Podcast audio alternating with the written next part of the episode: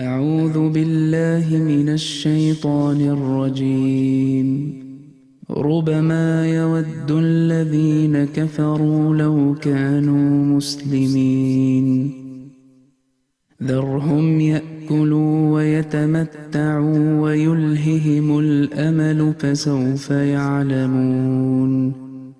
وما أهلكنا من قرية إلا ولها كتاب معلوم ما تسبق من أمة أجلها وما يستأخرون وقالوا يا أيها الذي نزل عليه الذكر إنك لمجنون لو ما تأتينا بالملائكة إن كنت من الصادقين. ما ننزل الملائكة إلا بالحق وما كانوا إذا منظرين.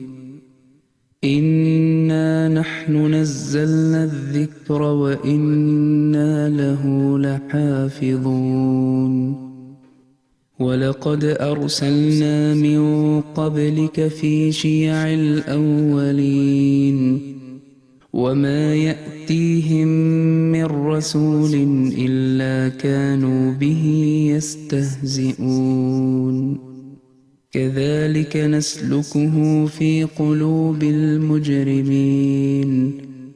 لا يؤمنون به وقد خلت سنة الأولين. ولو فتحنا عليهم بابا من السماء فظلوا فيه يعرجون. لقالوا إنما سكرت أبصارنا بل نحن قوم مسحورون ولقد جعلنا في السماء بروجا وزيناها للناظرين وحفظناها من كل شيطان رجيم إلا من استرق السمع فأتبعه شهاب مبين والأرض مددناها وألقينا فيها رواسي وأنبتنا فيها من كل شيء موزون وجعلنا لكم فيها معايش ومن لستم له برازقين. وإن من شيء إلا عندنا خزائنه وما ننزله إلا بقدر معلوم. وأرسلنا الرياح لواقح فأنزلنا من السماء ماء فأسقيناكموه وما أنتم له بخازنين. وإنا لنحن نحيي ونميت ونحن الوارثون. ولقد علمنا المستقدمين منكم ولقد علمنا المستأخرين وإن ربك هو يحشرهم إنه حكيم عليم ولقد خلقنا الإنسان من صلصال من حمأ مسنون والجان خلقناه من قبل من نار السموم. وإذ قال ربك للملائكة إني خالق بشرا من صلصال من حمأ مسنون. فإذا سويته ونفخت فيه من روحي فقعوا له ساجدين فسجد الملائكة كلهم أجمعون إلا إبليس أبى أن يكون مع الساجدين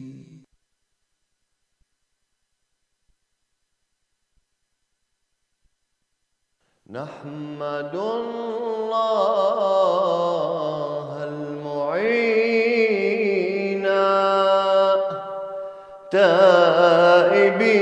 تائبين عابدين إذ هدانا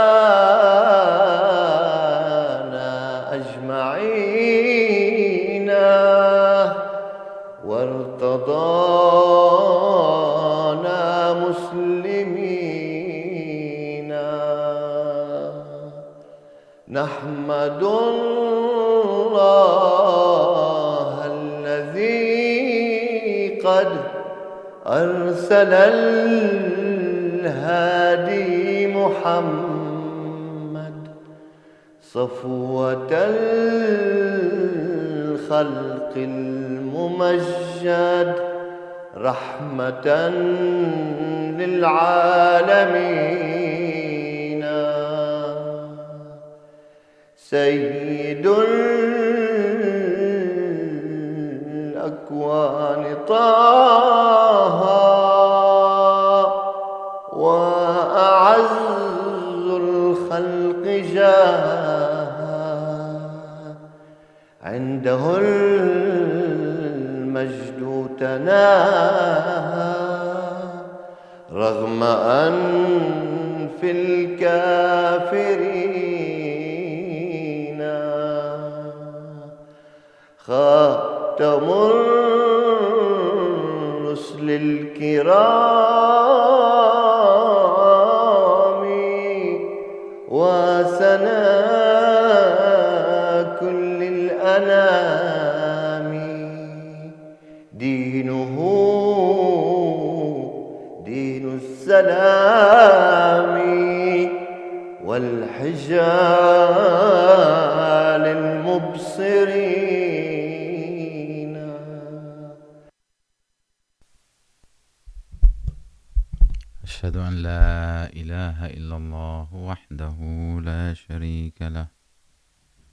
وأشهد أن محمدا عبده ورسوله.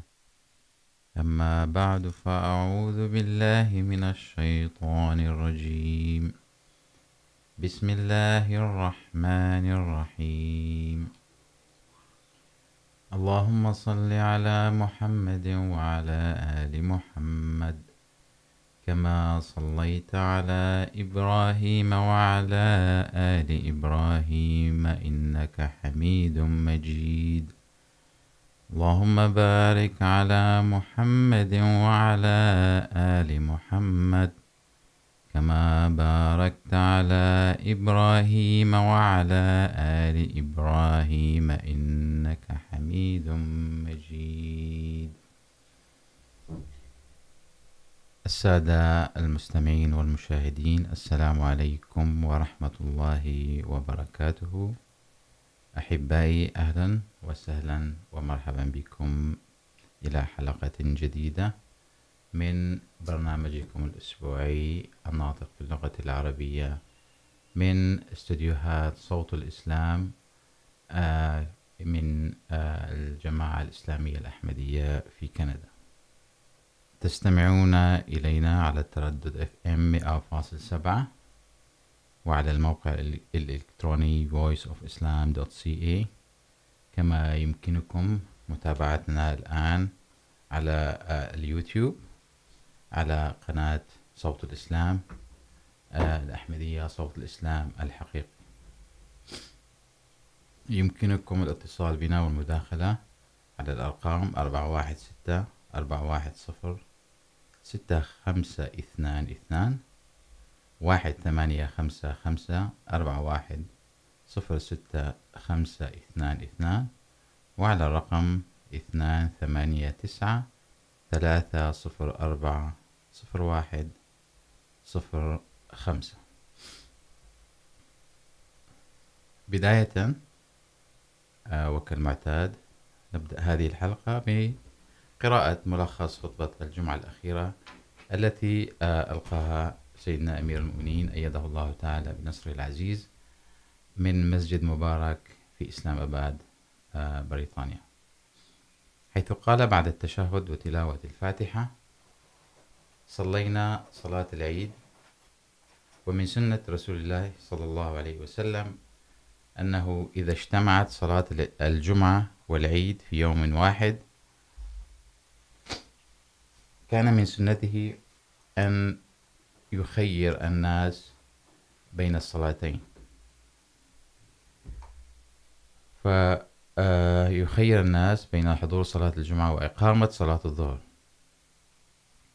يعني من إسقاط صلاة الجمعة وإبقاء صلاة الظهر أو صلاة الجمعة، إقامة صلاة الجمعة. بدلا عنها لمن يشق عليه الاجتماع للصلاتين. وفي، في زمن مصلح الموعود رضي الله عنه صادف أن جاء العيد يوم الجمعة وبناء على هذه الرخصة التي أعطاها رسول الله صلى الله عليه وسلم لأصحابه، اقترح بعض الناس أن لا تقام صلاة الجمعة. فرد عليهم حضرته قائلا إن ربنا جواد إذ أعطانا عيدين، فإذا أعطي الإنسان طعامين شهيين. فهل سيترك أحدهما؟ فهل سيترك أحدهما؟ لن يفعل ذلك إلا المضطر. لم يلم رسول الله صلى الله عليه وسلم من اضطر على عدم المجيء لصلاة الجمعة، ولكنه صلى الجمعة وسنتبع سنة حضرته، ومن لا يستطيع بسبب الظروف أن يصلي الجمعة في المسجد فلا بأس أن يصليها في البيت أو يصلي الظهر بدلا عنها. بعد ذلك قال حضرته أن المعترضين يتهموننا بأننا نحط من شأن رسول الله صلى الله عليه وسلم بإيماننا بالمسيح الموعود عليه السلام نبيا، وإننا نقرن اسمه عليه السلام باسم الرسول صلى الله عليه وسلم. وأننا لا نؤمن بكون حضرته خاتم النبيين. لا يعلم أولئك المعارضون أن الأحمديين أكثر حبا لرسول الله صلى الله عليه وسلم وأكثر فهما وإدراكا لمعنى خاتم النبيين. وأن المسيح الموعود عليه السلام كان أكثر حبا وطاعة لرسول الله صلى الله عليه وسلم. وأنه في كل لحظة من حياته، وفي كل سكنة من سكناته، ومن كل قول وفعل كان يترشح حب رسول الله صلى الله عليه وسلم. يقول حضرته عليه السلام أقول حقا وصدقا، إنني وجماعتي مسلمين نؤمن بالقرآن الكريم وبرسول الله صلى الله عليه وسلم كما يجب أن يكون الإيمان.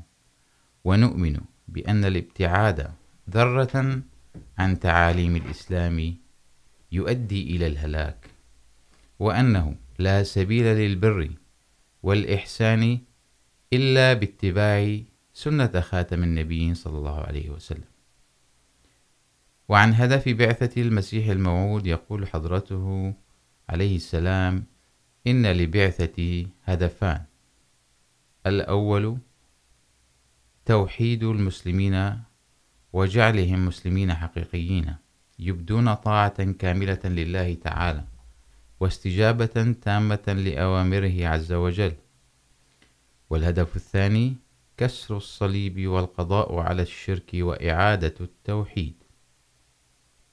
ويوجه عليه السلام كلامه للمعارضين ويقول يجب أن يتذكروا أن الله تعالى لن يبارك في أي عمل يصدر من قلب منافق. بل تذهب نتائج هذا العمل أدراج الرياح، وأنه لا يفلح الكاذب أبدا، بل إن كذبه سيكون سببا كافيا لإهلاكه. يقول الله تعالى إن الله لا يهدي من هو مسرف كذاب. ثم قال أمير المؤمنين أيده الله تعالى بنصره العزيز أن المعارضة ضرورية ضرورية لتقدم الجماعة، وأنه لم يحدث أن جاء مبعوث من الله تعالى وقبله الناس، بل جعل له معارضين. وبفضل الله تعالى، أن إن جماعتنا تتقدم باستمرار وتنتشر في أكثر من 200 بلد في العالم. وفي كل عام يبايع المسيح الموعود عليه السلام مئات الآلاف، ويتعهد أن يكونوا مسلمين حقيقيين. وأن السبيل الوحيد لسد أفواه المعارضين هو أن نجعل حياتنا على منهاج النبوة. وعن مستقبل الجماعة يقول المسيح الموعود عليه السلام لو لم يبقى معي شخص واحد، ولو لم ينصرني أحد، فلن أبالي لأن الله تعالى تكفل بنصر دعوتي اعلموا أنه لا يستطيع أحد أن يقلع الغراس التي غرسها الله تعالى مطلقا. وعن حياة المسيح ابن مريم عليه السلام يقول حضرته، إن الإيمان بحياة المسيح فيها إهانة للرسول صلى الله عليه وسلم. لا أتحملها ولا أقبلها. لقد جاء رسول الله لإنقاذ البشرية وقدم للعالم إنجازات ليس لها نظير على مر الزمان، وهو الذي يستحق أن يحيا دون سواه. إنني أقول حقا وصدقا أن البشرية بحاجة إلى حياة الرسول صلى الله عليه وسلم، وليست بحياة بحاجة لحياة المسيح عليه السلام. ويقول أيضا، لقد كان رسول الله صلى الله عليه وسلم نموذجا للإنسان الكامل، وجاء ببركات كاملة، أعطتها البعثة الأولى للبشرية وأعادت الأموات إلى الحياة من جديد. ولو لم يأتي هذا النبي الكامل لما كان هناك دليل على صدق الأنبياء. وفقنا الله تعالى دوما لإدراك مكانة الرسول صلى الله عليه وسلم إدراكا كاملا ووفقنا لنصلي عليه على الدوام، وأن نبدي بأعمالنا حبنا لحضرته وطاعتنا له صلى الله عليه وسلم، وبذلك نرد على معارضة المعارضين آمين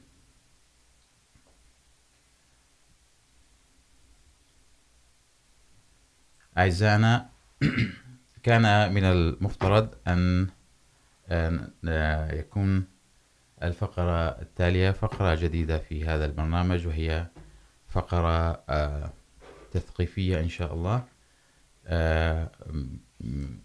تتعلق باللغة العربية. بانتظار أن يتم الاتصال بالاتصال جاهز. طيب أحبذا لو نجري الاتصال. السلام عليكم.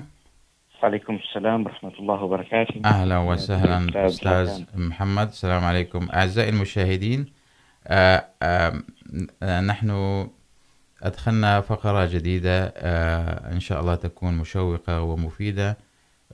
هي فقرة تثقيفية و أيضا تربوية وتعليمية بنفس الوقت لأنها تتعلق باللغة العربية. أحببنا أن ندخل بعض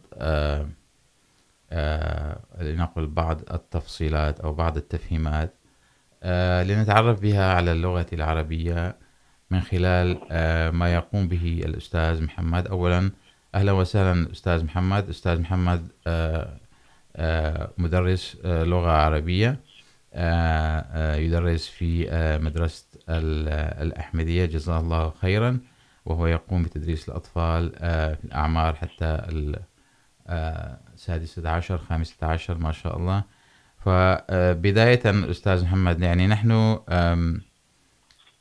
أردنا أن ندخل اللغة العربية كمادة تهمنا في بلدان الغرب لكي لا ننقطع عن عن أساس ما أخذناه سابقا. فنحن نعرف أن اللغة العربية مهمة جدا لأنها لغة القرآن لأنها اللغة التي يتكلم بها محمد صلى الله عليه وسلم ولأنها لغة الجنة إن شاء الله.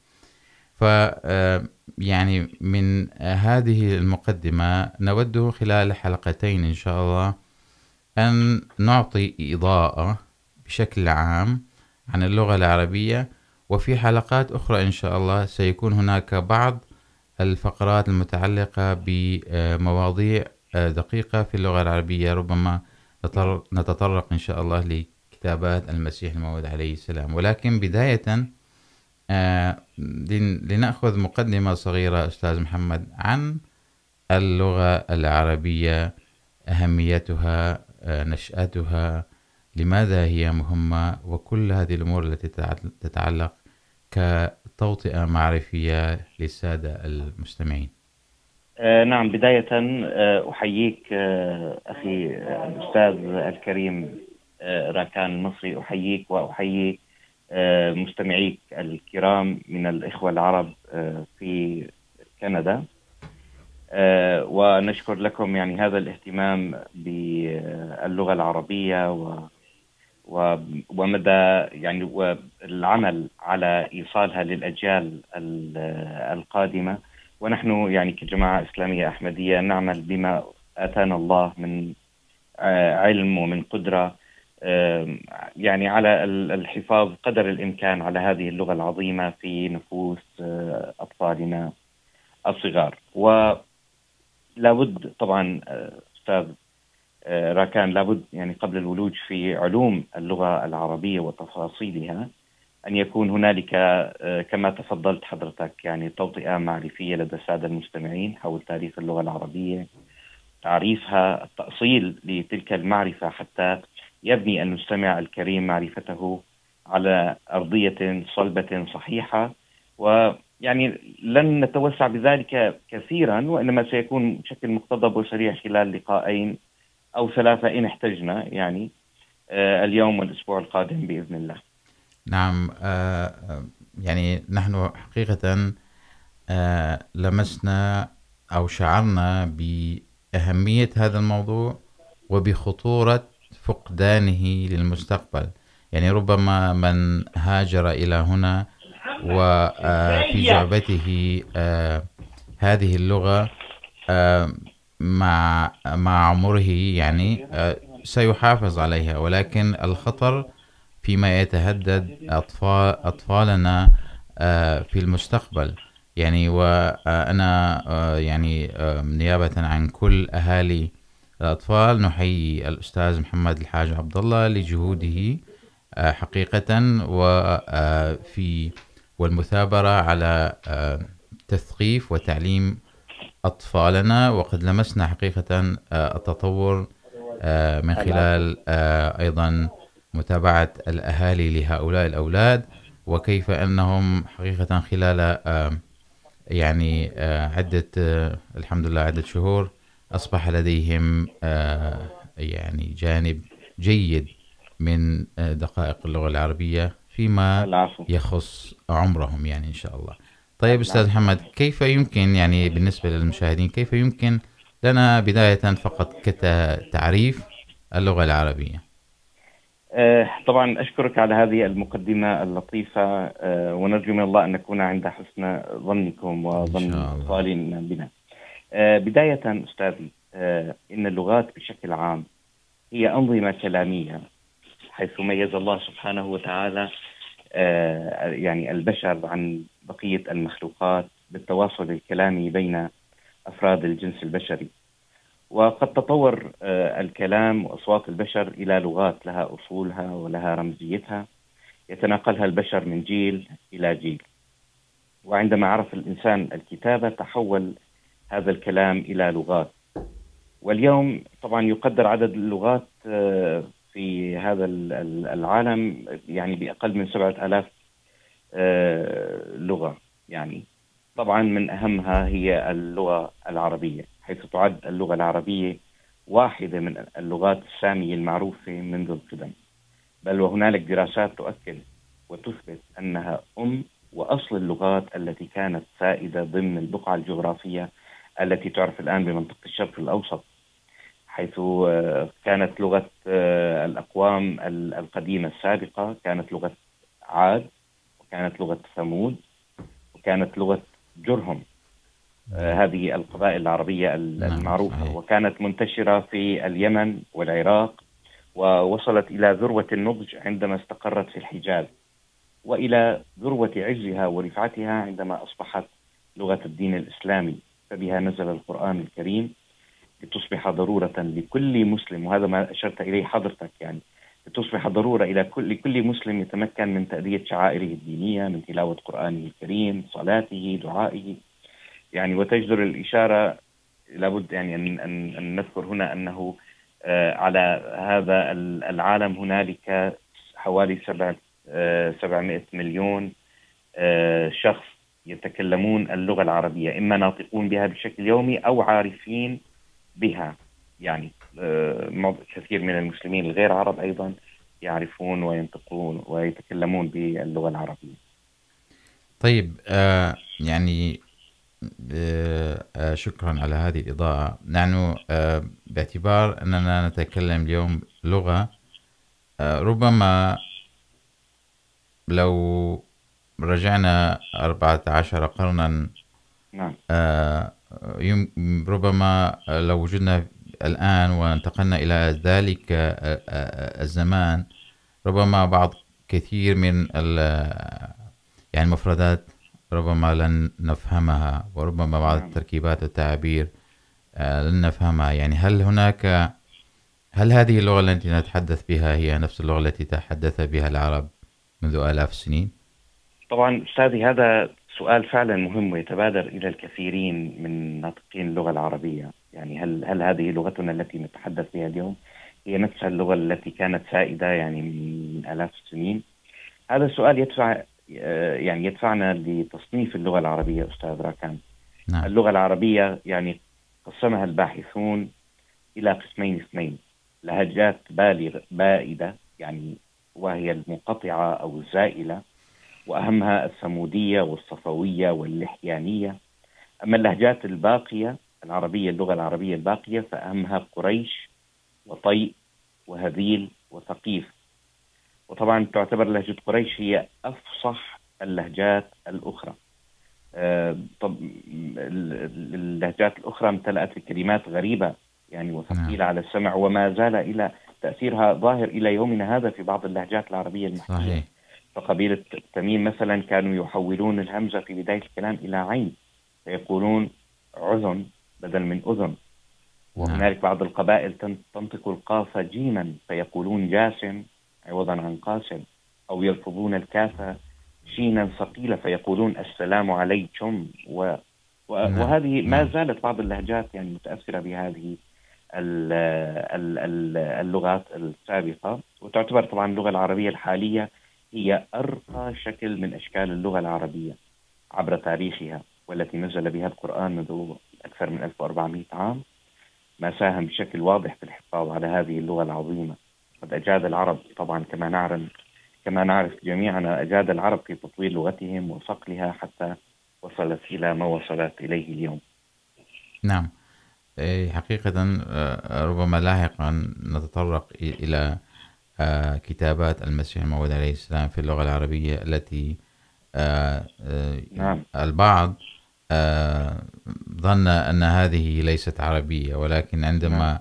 تم التدقيق في حقيقة مفردات فهناك مفردات لم لم تعد مستعملة اليوم أو لم تعد يعني يستخدمها العرب لقد أحياها المسيح الموعود عليه السلام إن شاء الله سنتطرق إلى ذلك لاحقا أيضا هناك سؤال يعني الآن أصبح وسائل التواصل كثيرة جدا وأصبحت تقنية نقل المعلومات وانتشارها يعني كثيرة جدا يعني. نعم. ف يعني نحن نعرف أن اللغة الإنجليزية من خلال التطبيقات التقنية والت يعني من خلال التكنولوجيا هي الشائعة كثيرا لكن هل هل برأيك اللغة العربية قادرة على مواكبة هذا التطور الهائل؟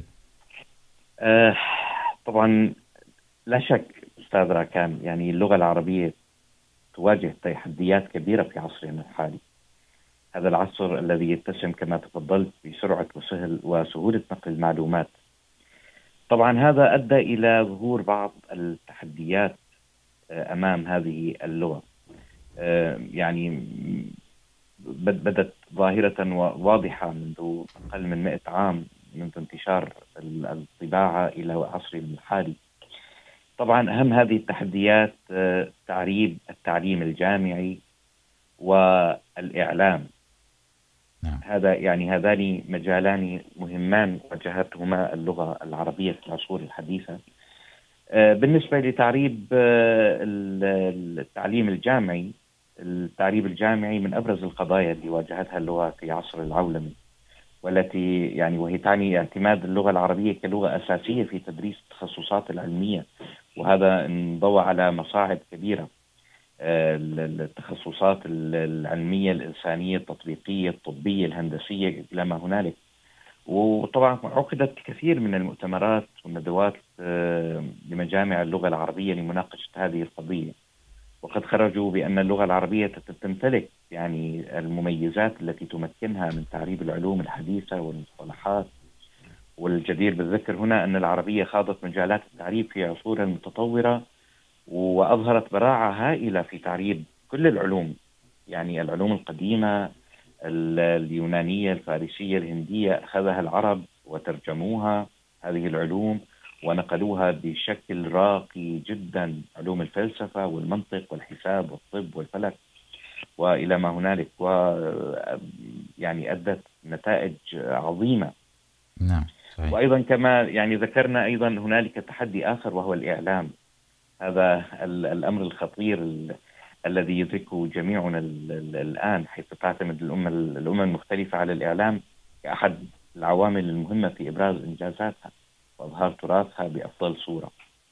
اللغة العربية أهمية في نجاح الإعلام، وهذا يعني يلمسه المتابعون للإعلام العربي، حيث امتازت اللغة العربية بالمرونة والبساطة والواقعية والإيجاز ونادرا ما تتوفر هذه الميزات مجتمعة بلغة ما. وتمتاز اللغة العربية باحتواء ألفاظ عديدة للتعابير عن مدلولات الزمن الحالي. يعني نسمع عفوا يعني الزمن نحن مثلا في في لغتنا العربيه الزمن هذا اللي هو بيختصر بتايم ونفرض باللغه الانجليزيه تايم بينما في اللغه العربيه منذ شروق الشمس يعني نجد الفجر والشروق والضحى والغدوه والظهر والعصر الى ما هنالك. يعني هذه التفصيلات حتى في الزمن في في العلوم الأحياء في علوم الفلك تفصيلات رائعة وكل مفردة لها تعطي مدلولا دقيقا محددا. صحيح. يعني هذا هذا امر نادر ما ما تجده في في لغه طبعا نحن تطرقنا بشكل سريع الى تعريب التعليم المتقدم التعليم العالي والاعلام ولكن هنالك لا شك تحديات اخرى ومجالات يعني لن يسع لن يسعنا الوقت للخوض فيها يعني تاثير العولمه وطغيان اللغات هذه كلها يعني حقيقة تحديات أكيد. كبيره نعم. حقيقة صح. يعني حتى هناك يعني ذكرتم بعض المرونة والسهولة والإيجاز والاختصار. كل هذه الميزات في اللغة العربية يعني والتفصيلات. يعني اذكر ان في اللغه الانجليزيه مثلا تايم تايم مدلول بالنسبه للزمن او الزمن ولكن في اللغه العربيه هناك زمن وهناك زمان وهما. مختلفان. ووقت نعم. وحين وكل وحتى في كل كلمة هناك حكما تفصيلات. يعني من من ميزات إن شاء الله أنا سأتطرق لبعضها أيضا. لاحقا يعني يكفي اللغة العربية فخرا أنها لغة القرآن أكيد أنها لغة سيدنا محمد صلى الله عليه وسلم لغة الجنة. وما يثبت كفاءتها ومرونتها وأن الصفر قد وجد في اللغة العربية وأنه لولا الصفر لكان هناك معضلة كبيرة في نعم. آه يعني في كل مجالات التطوير في آه والعلوم والتكنولوجيا. نعم نعم يقول أحد يعني ال- الفلاسفة أن أن الصفر أخرج العلوم من من عقمها. نعم. يعني ف وهذا هذا يعني كلمة خ... نعم. كلمة خلا في القرآن الكريم تشير إلى هذا المعنى آه آه هناك آه كثير من الشعراء ذكروا الصفر شعراء في ذلك الزمن ذكروا الصفر في أشعارهم ولكن الغرب لم يأخذه ولم يعني طبعا العرب طوروه واخترعوه ثم الغرب فقط منذ في أظن في عام 1200 حتى اعتمدوا. طيب أستاذ محمد جزاكم الله أحسن الجزاء. إن شاء الله سنبقى على تواصل وفي حلقات الله. قادمة سنكون هناك أحاديث مشوقة آه، ضمن آه، اللغة العربية. إن شاء الله. إن جزاكم شاء الله الله. جزاك الجزاء. الله شكر جزيل الشكر ويعني أثابكم على هذا الجهد ال- العظيم. شكرا شكرا. السلام عليكم ورحمة الله الله السلام. وبركاته. آه، حلقة اليوم الفقرة التالية هي فقرة الموضوع الرئيسي، وهي تكملة لسلسلة كانت قد ابتدأت منذ فترة، وهي تتعلق بالقرآن الكريم. طبعا في حلقتين سابقتين كان هناك توطئة لتعريف القرآن الكريم. وكانت السلسلة تتعلق في محاور أربعة رئيسية وهي ذكر، أو ماذا ذكر القرآن الكريم عن نفسه وكيف ذكر القرآن في أحاديث النبي صلى الله عليه وسلم. هذين المحورين كان كنا قد يعني ناقشناهما في حلقتين السابقتين. وفي الحلقتين، الأخريتين إن شاء الله من هذه السلسلة سنتطرق بشكل مقتضب لميزات أو القرآن الكريم في كلام المسيح الموعود عليه السلام. وسنخوض في حلقة أخيرة إن شاء الله عن، ميزات القرآن الكريم من خلال ما، من خلال إضاءة. على موضوع الأعداد أو وتحديدا العدد أربعة.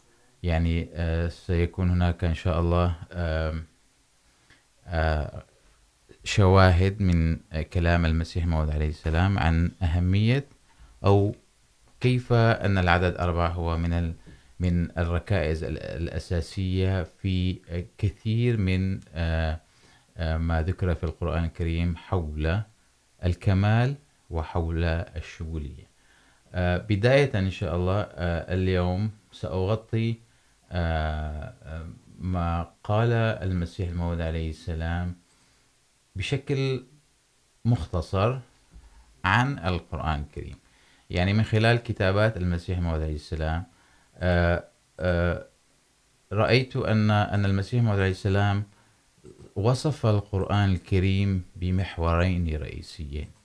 فقسم يتعلق بجمال القرآن الكريم. فقد ذكر حضرته عندما تكلم عن القرآن الكريم في كثير من كتاباته.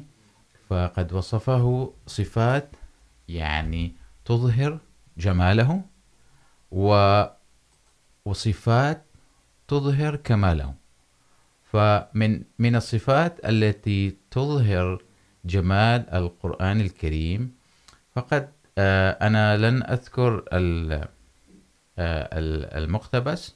المقتبس موجود في كتاب في كتابات المسيح الموعود عليه السلام أكيد.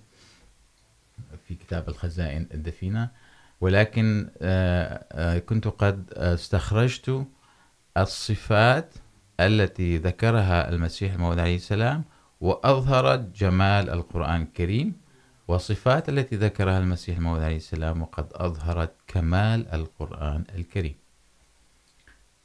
فبالنسبة للصفات التي ذكرها المسيح الموعود عليه السلام، والمتعلقة بجمال القرآن الكريم، فقد ذكر حضرته أنه درة يتيمة. يعني بأن هذه الجوهرة لا يوجد مثلها على الأرض. وقد ذكر حضرته أن أن القرآن الكريم هو مطهر للصدور. كما ذكر حضرته بأنه شجرة طيبة، وبأنه بحر زخار. بحرا زخارا، وبأنه بحرا مواجا وبأنه كتاب محسن. وقد ذكر حضرته أيضا أن القرآن الكريم هو كيس مليء بالجواهر. وقال حضرته أيضا أن القرآن الكريم يجعل الإنسان صاحب كرامات. وأيضا ذكره بأنه معجزة لا مثيل لها، وأنه لا نظير له في إحياء الأموات، وأن القرآن هو كالشارق المنير. يعني في كل هذه الصفات يذكر المسيح محمد عليه السلام أن أن أن القرآن الكريم جميل بجمال هذه الصفات، وبأنه يتمتع بصفات تظهر جماله وبصفات تظهر كماله. لأنه عندما يعني أي شخص عندما ينظر إلى إلى أي شيء يتطلع إلى الجمال والكمال في هذا الشيء. فإذا اكتمل الجمال فهو ينظر إلى الكمال. ففي حالة رؤية الجمال، فيظن أو يتطلع إلى أن يكون أيضا وراء هذا الجمال أن يكون هناك كمال. وهذا ما ذكره أيضا المسيح موعود عليه السلام، فقال أن القرآن الكريم كلام الله والقانون الطبيعي هو فعله. وقد قال عنه بأنه قد انفرد في كمال الصفات. كما قال عنه بأن القرآن الكريم فيه براهين عقلية عظيمة. وهو كتاب حقيقي أوحد لخير الناس. وهو حكم ومهيمن فيه تفصيل كل شيء. هو كتاب يتمتع بالوسطية. هو كتاب يشمل التعليم الكامل. هو كتاب جمع تعاليم وأكمل التفهيم. إذن أحاط المسيح الموعود عليه السلام بهذين الجزئين كل ما يتعلق بالقرآن الكريم التي يعني التي تظهر الجمال والكمال لأن الجمال والكمال كما قلنا متعلقان ببعضهم البعض وبأنه, وبأنه كلام الله سبحانه وتعالى الكامل فلا بد أن يتحقق فيه تتحقق فيه هاتين الصفتين. الآن الجزء الأخير المتعلق بميزات اللغة أو ميزات القرآن الكريم. سأبدأ به إن شاء الله في هذه الحلقة وإن شاء الله نتوسع به في حلقة أخرى. فكما تعلمون أعزائي المجتمعين أن لكل عمل أسس وقواعد. يعني لابد عندما يقوم الإنسان بعمل أو يعني يحاول أن يقوم بأي شيء، فلا بد أن هناك أسس وقواعد مرتبطة بهذا العمل يقوم بفعلها الشخص لتحقيق الغاية من هذا العمل. لذلك هذا لم يخفى طبعا الله سبحانه وتعالى في خلقه قد حقق أسس أربعة قامت عليها دعوات القرآن الكريم طبعا لماذا أربعة؟ أنا سأخوض فقط بشكل مختصر عن العدد، الأعداد بشكل عام، وسأتطرق إلى العدد أربعة ثم نعود إن شاء الله للأسس التي، الأربعة التي يعني قدم دعواها القرآن الكريم بأنه الكتاب الكامل. طبعا نحن نعرف حكما أن للأعداد رموز ودلائل عند مختلف الأقوام والديانات. سأخترت طبعا فقط الصفر والواحد ثم الأربعة. طبعا لمن أراد أن يتوسع هناك أبحاث كثيرة في هذا المجال، ولكن اخترت الصفر والواحد والأربعة، لأن الأربعة قد ذكرت كثيرا في القرآن الكريم وتكلم عنها المسيح الموعود عليه السلام. فالصفر مثلا منشأ الأعداد بكونه الأرضية الخالية من وجود أي شيء. يعني المهمة الكبرى تكمن خلال الوظيفتين التي يتمتع بهما. فالصفر صورة اللا شيء، الفراغ.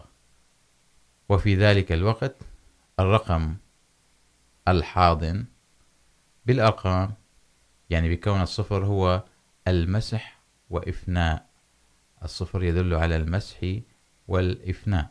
وحقيقة لم تكن الحضارات تتطور وتظهر لولا وجود مفهوم أو عدد الصفر ومن من الرائع جدا أن أن الغرب أو أن العرب قد اخترعوا هذا الصفر، والحقيقة المؤكدة أن الغرب لم يعرف الصفر قبل القرن الثاني عشر الميلادي. وأن العرب قد، كانوا قد عرفوا الصفر وكتبوه كدائرة في داخلها نقطة. يعني كما، غالبا كما يكتب في اللغة الإنجليزية. ثم لاحقا استخدموه بنقطة في اللغة العربية. آه يعني حتى أنه جاء بمفهوم أو ليعبر عن معنى خلا، وهذا ما ورد أيضا في القرآن الكريم. قال من أمثلة الشعر، فمثلا ما سجله حاتم الطائي في قصيدته ترى أن ما أهلكت لم يكن ضرني، وإن يدي مما بخلت به صفر إذن هذه فقط إضاءة بأن الأعداد لها رمزية. فالرقم واحد أيضا هو رقم إلهي يتضمن جميع الأرقام ويعبر عن فكرة الوحدانية، حيث يقول أبو تمام مثلا، في كل شيء له آية تدل على أنه الواحد. وهو رقم محظوظ على وجه العموم، كما يقولون، لأنه أب وأم لجميع الأرقام ولا ينقسم على سوى. طبعا رقم اثنين يعبر عن عن الانفصال عن الوحدة وأنه يعبر عن فكرة الازدواج فمثلا هناك العينين، هناك اليدين، هناك الأذنين، هناك القدمين. وهناك طبعا ثنائيات متلازمة في حياة البشر، مثل آدم وحواء، ذكر وأنثى وكل هذه الأمور. وهناك ثنائية معروفة في الإسلام، لا إله إلا الله، محمد رسول الله.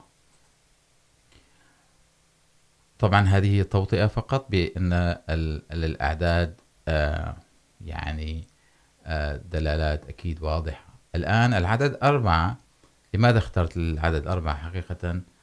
حيث من خلال شرح المسيح الموعود عليه السلام لصفات الله عز وجل، فقد ذكر هناك عليه السلام بأن الصفات الذاتية أربعة وهي التي وردت في سورة الفاتحة رب العالمين، الرحمن، الرحيم، مالك يوم الدين.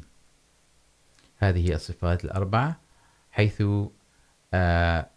طبعا ذكرها المسيح موعود عليه السلام، ثم قال أن أن لله تعالى صفات ذاتية ناشئة من اقتضاء ذاته، وعليها مدار العالمين كلها، وهي أربعة، ربوبية، ورحمانية، ورحيمية، ومالكية.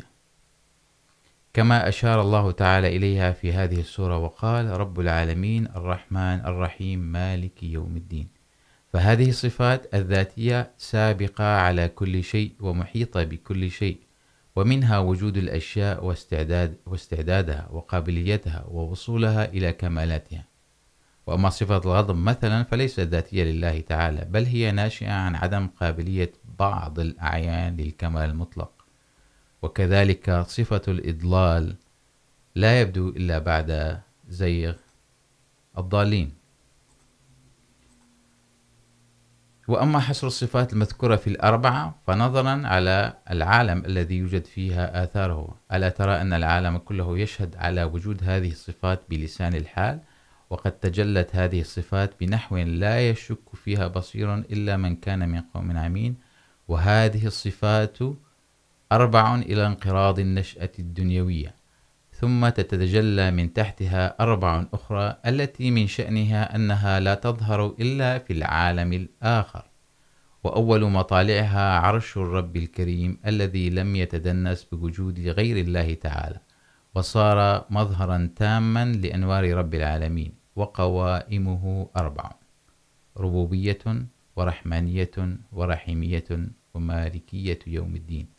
ولا جامع لهذه الصفات الأربع على وجه الظلية إلا عرش الله تعالى وقلب الإنسان الكامل. وهذه الصفات الأربعة هي إذن أمهات لصفات الله كلها، ووقعت كقوائم للعرش الذي استوى عليه الله عليه. وفي لفظ لفظ الاستواء إشارة إلى هذا الانعكاس على الوجه الأتم الأكمل من الله تعالى وهو أحسن الخالقين. وتنتهي كل قائمة من العرش إلى ملك هو حاملها ومدبر, ومدبر أمرها ومورد تجلياتها وقاسمها على أهل السماء والأرضين. فهذا معنى قول الله تعالى ويحمل عرش ربك فوقهم يومئذ ثمانية. فإن الملائكة يحملون صفات فيها حقيقة عرشية. والسر في ذلك أن العرش ليس شيئا من أشياء الدنيا، بل هو برزخ بل بين بين الدنيا والآخرة. ومبدأ قديم للتجليات الربانية والرحمانية والرحمية والمالكية لإظهار التفضلات وتكميل الجزاء والدين. وهو داخل في صفات الله تعالى. فإن فإنه كان ذا العرش من قديم ولم يكن معه شيء، فكن من المتدبرين. إذن يعني في هذه التوطئة إن شاء الله، ومن خلال كلام المسيح الموعود عليه السلام،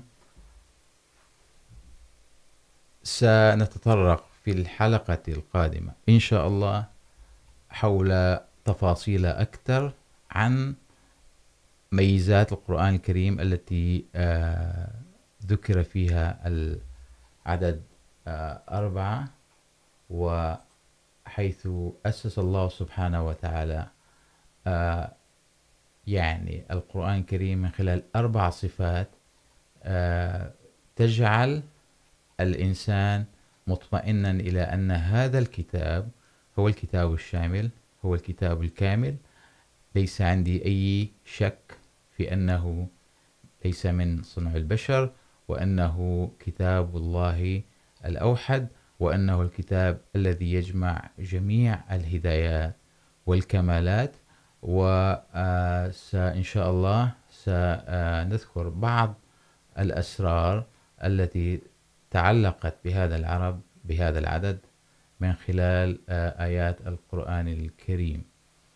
أعزائي المجتمعين أنار الله دروبكم وفرج عنكم كرباتكم وملأ بالتقوى صدوركم وختم بالباقيات الصالحات أعمالكم أضحى مبارك.